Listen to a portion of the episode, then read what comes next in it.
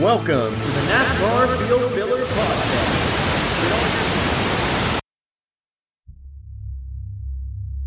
Don't be alarmed. You are still listening to the Field Filler Podcast. However, for this episode, things are going to be a little bit darker as today we look at one of the scariest accidents in NASCAR history.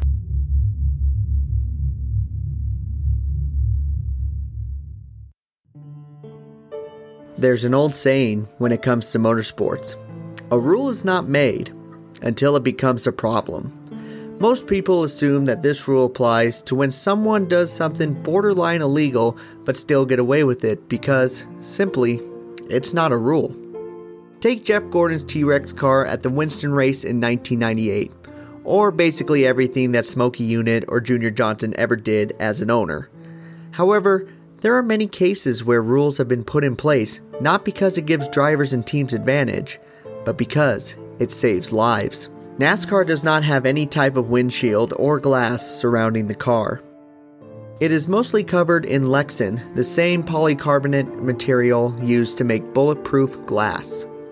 On the driver's side, there is an interesting looking net that covers the driver's side opening.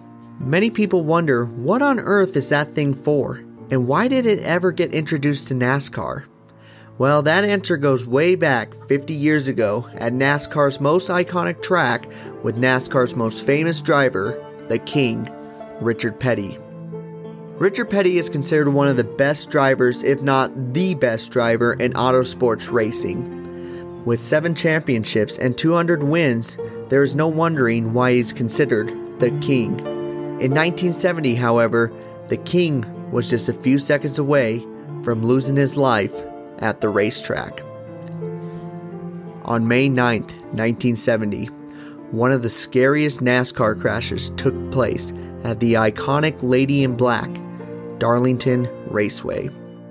It involved the King, Richard Petty, in just a single car accident that made NASCAR history.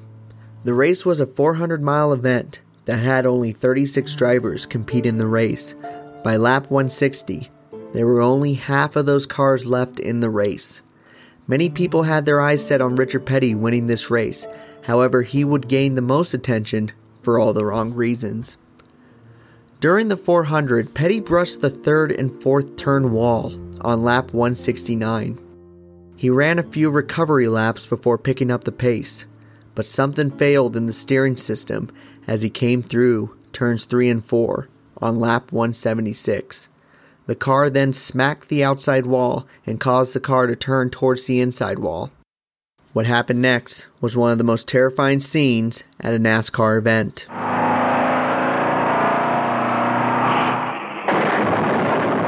Going to crash on the home stretch. A car upside down. And that's A Richard blue Petty. car. It is Richard Petty. The car dislodged a six foot chunk of concrete from the pit wall. On impact, the car straightened up and began a series of barrel rolls. Replays show five side over side tumbles before the car landed on its roof. When the car finally came to rest, Petty's arm and shoulder dangled from the window opening.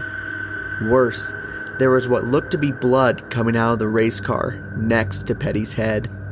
Everyone, including the announcers, saw Petty's unconscious body and swore that the king was dead. Petty was hanging upside down when rescuers reached him. He was briefly conscious, but passed out from the pain from the injuries he suffered from the accident.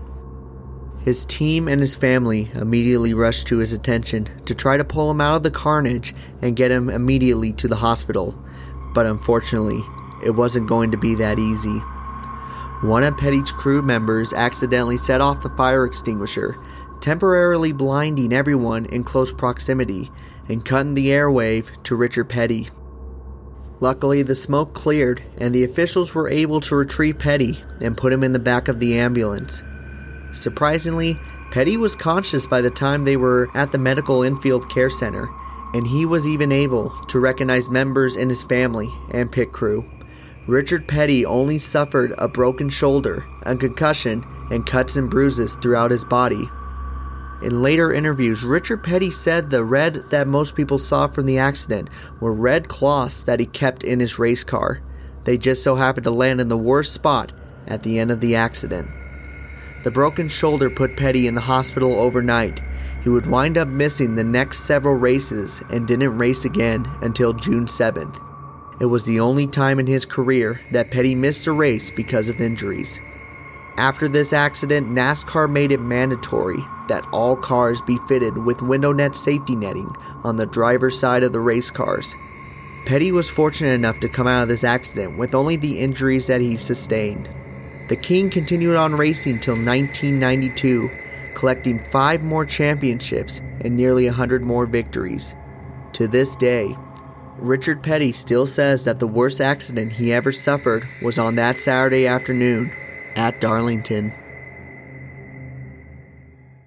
Thanks for listening, everyone. This is one of the first of a couple videos that I'm going to be releasing throughout the month of October. I hope you guys really enjoyed it. It was a lot of fun to be able to do this. So, thank you guys so much for listening to the best and trying out all the rest. I have been able to fill up the last few remaining minutes of your time, so I'm going to take the car and pull it right on into pit road, collect my last place winnings, and I am out.